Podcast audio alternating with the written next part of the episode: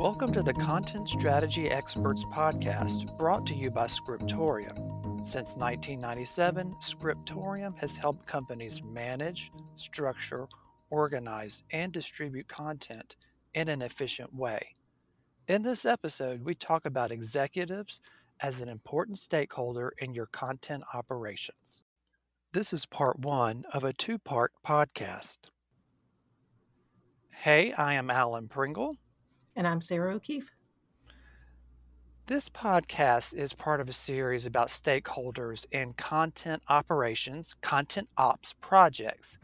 In the previous episode, we talked about the IT department being a key stakeholder.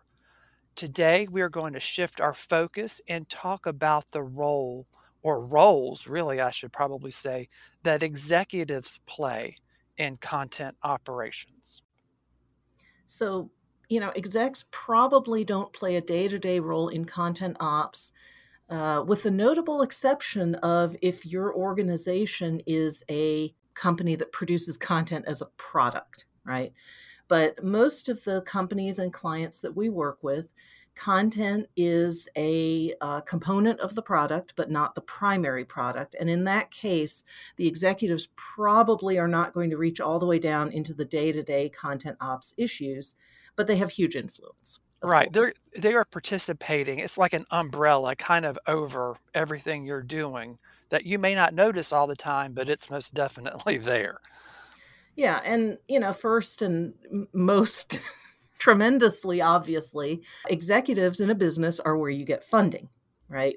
So even if they're not involved in the day to day, your probably C level, your CIO, CTO, maybe the CMO, the chief marketing officer, that's the person who's going to sign off and get you funding to build out content ops, refine content ops, you know, do what you need to do, get the investment that you need in your systems. Right. And and it's not just about funding. I mean, that's a huge part of it, don't get me wrong, because they are really the ones that are going to open up those purse strings. They also usually have a really good big picture view of how this slice, you know, this content ops slice, this effort is going to support the company's goals. They have usually a much better handle on those short, mid, and long term goals for the entire company and can make sure that your efforts are going to fall in line and help with those things. Yeah, and that's that's a really good point. And we've said this before. If you're not sure how you're going to get funding uh, for your effort, one of the smartest things you can do is figure out what priorities or what goals does your particular funding executive have? Have they been told to grow the business? Have they been told to cut costs? Have they been told to expand into new markets? What you know what's on their horizon and how can you align what you're doing in content ops with what they are uh, prioritizing for for the year or the next couple of years Exactly. You kind of need to talk their talk, more or less, or at least speak in terms that they, you know, that's part of what their job is, whether it's the growth that you talked about or whatever else.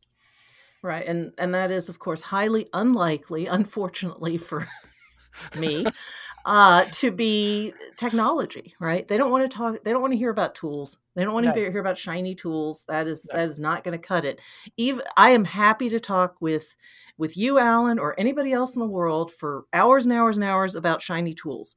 But that's not how you get your executives to give you money. It's the worst thing you can do based on my experience, or at least what I've observed. Yeah, it it almost it, it'll work if you have a C-level exec who who is also, you know, a geek, a nerd, and really wants to talk tools, maybe. But Yeah. those are actually pretty few and far between because that's not how you get to the C level. Yeah, it's it's more of a situation where, yeah, we know that tools are your wheelhouse, good on you, and there's a place for that. But that may not be the place for the, you know, the, these particular discussions because really, based on what we've seen, an executive wants to know how a tool is going to solve business problems, support company goals, and whatever else.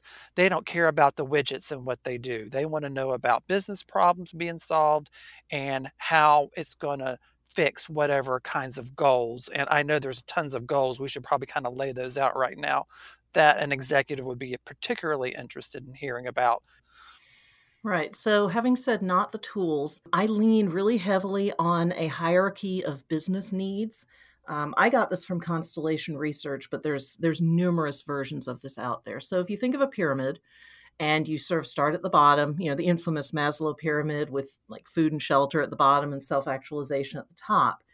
In business, the the food and water layer, right, yeah. is compliance. Yeah. Um, if you have regulatory compliance, legal requirements, that is the bottom of your pyramid. Because if you don't do that, you will be out of business. So then that's, that's yeah. then you don't exist, right? so that's the foundation. And then in order going up, so you have compliance, cost avoidance, revenue growth, which is kind of the flip side of cost avoidance, competitive advantage, and then branding. Yep. And really, you don't do one without the one that preceded it. So, yeah, that, that makes a Yeah. great deal of sense to me. But I do want to kind of throw in here, I want to back up and talk about cost avoidance.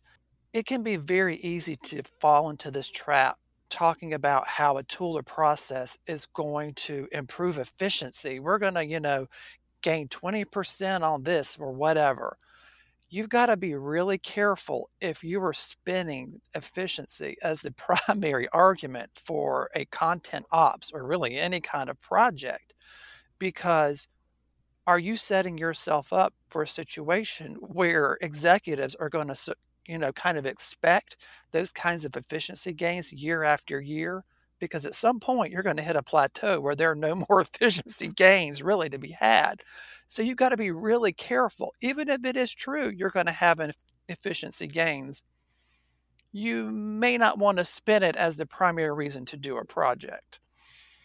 Yeah, it's almost like, I mean, if you think about compliance, the bottom, you need to do compliance, but you don't need to, once you get to the point where you are are compliant or compliant enough, which sounds really bad, right? But if you're in compliance with the regulations, you don't then say, oh, we need to be super compliant or double compliant or keep, no.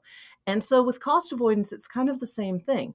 We want to get to a point where we are operating uh, efficiently and we have our costs managed and we understand what those costs are. And so, for example, localization, as you globalize and add more languages, can very easily be a runaway cost problem if you don't have an efficient content operation. Right. So if your content ops are terrible, every time you localize, all that inefficiency gets just multiplied across every language.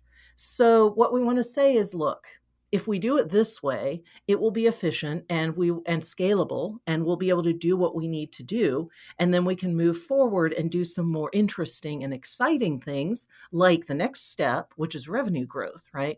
Yeah. how can content and content ops contribute to revenue growth? And maybe the answer to that is well we can add more languages for less money because we're efficient. And so therefore you the CTO, you, the CMO, you, the organization, can go into more markets because more markets become uh, feasible from an investment point of view because we don't have to put millions and millions of dollars into localizing because our source or our, our starting point is is terrible right Right. I mean, when you have a repeatable process that you can adapt for new languages, it cuts how long it takes to get into a market.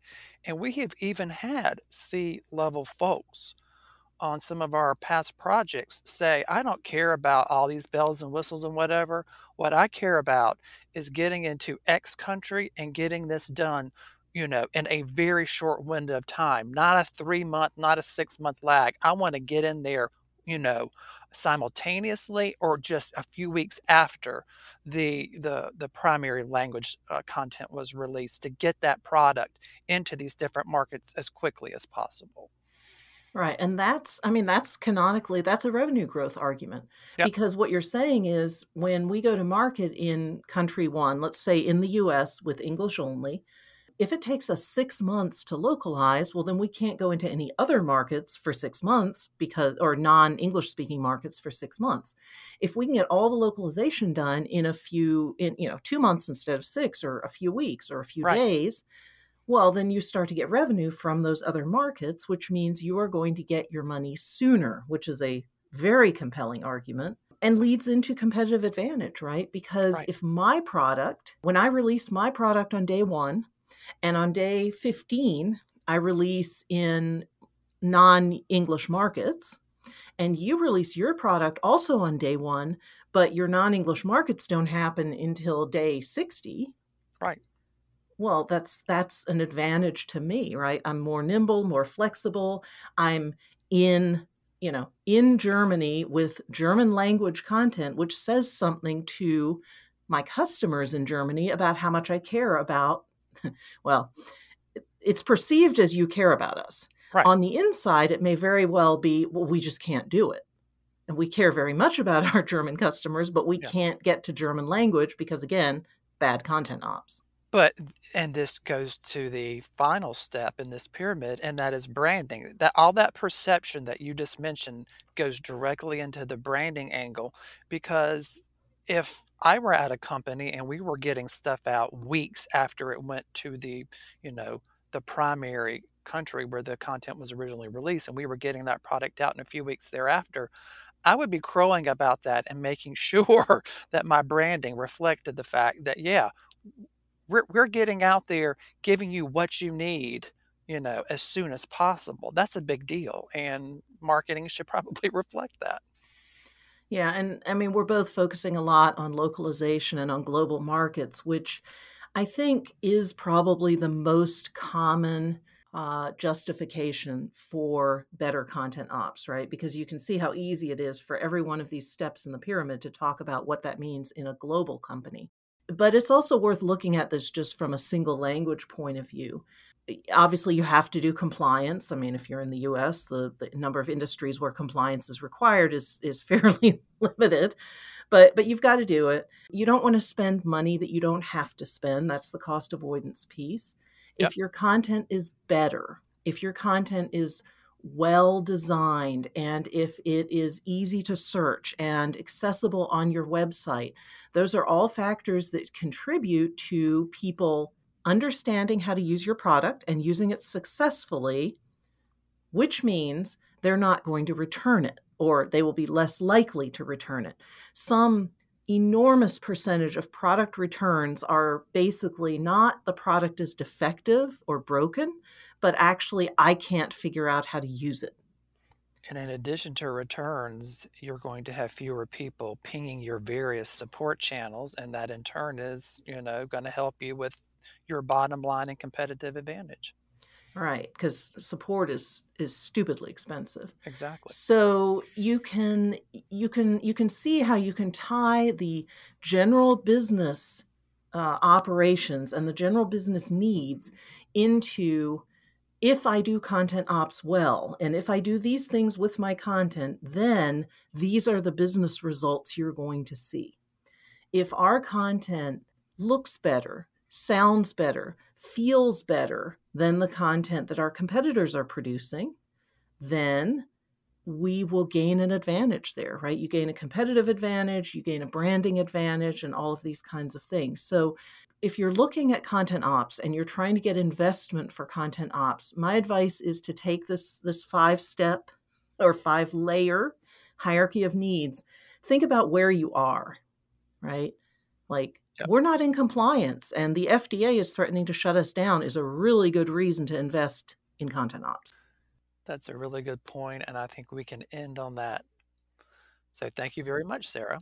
Thank you for listening to the Content Strategy Experts podcast brought to you by Scriptorium. For more information, visit scriptorium.com or check the show notes for relevant links.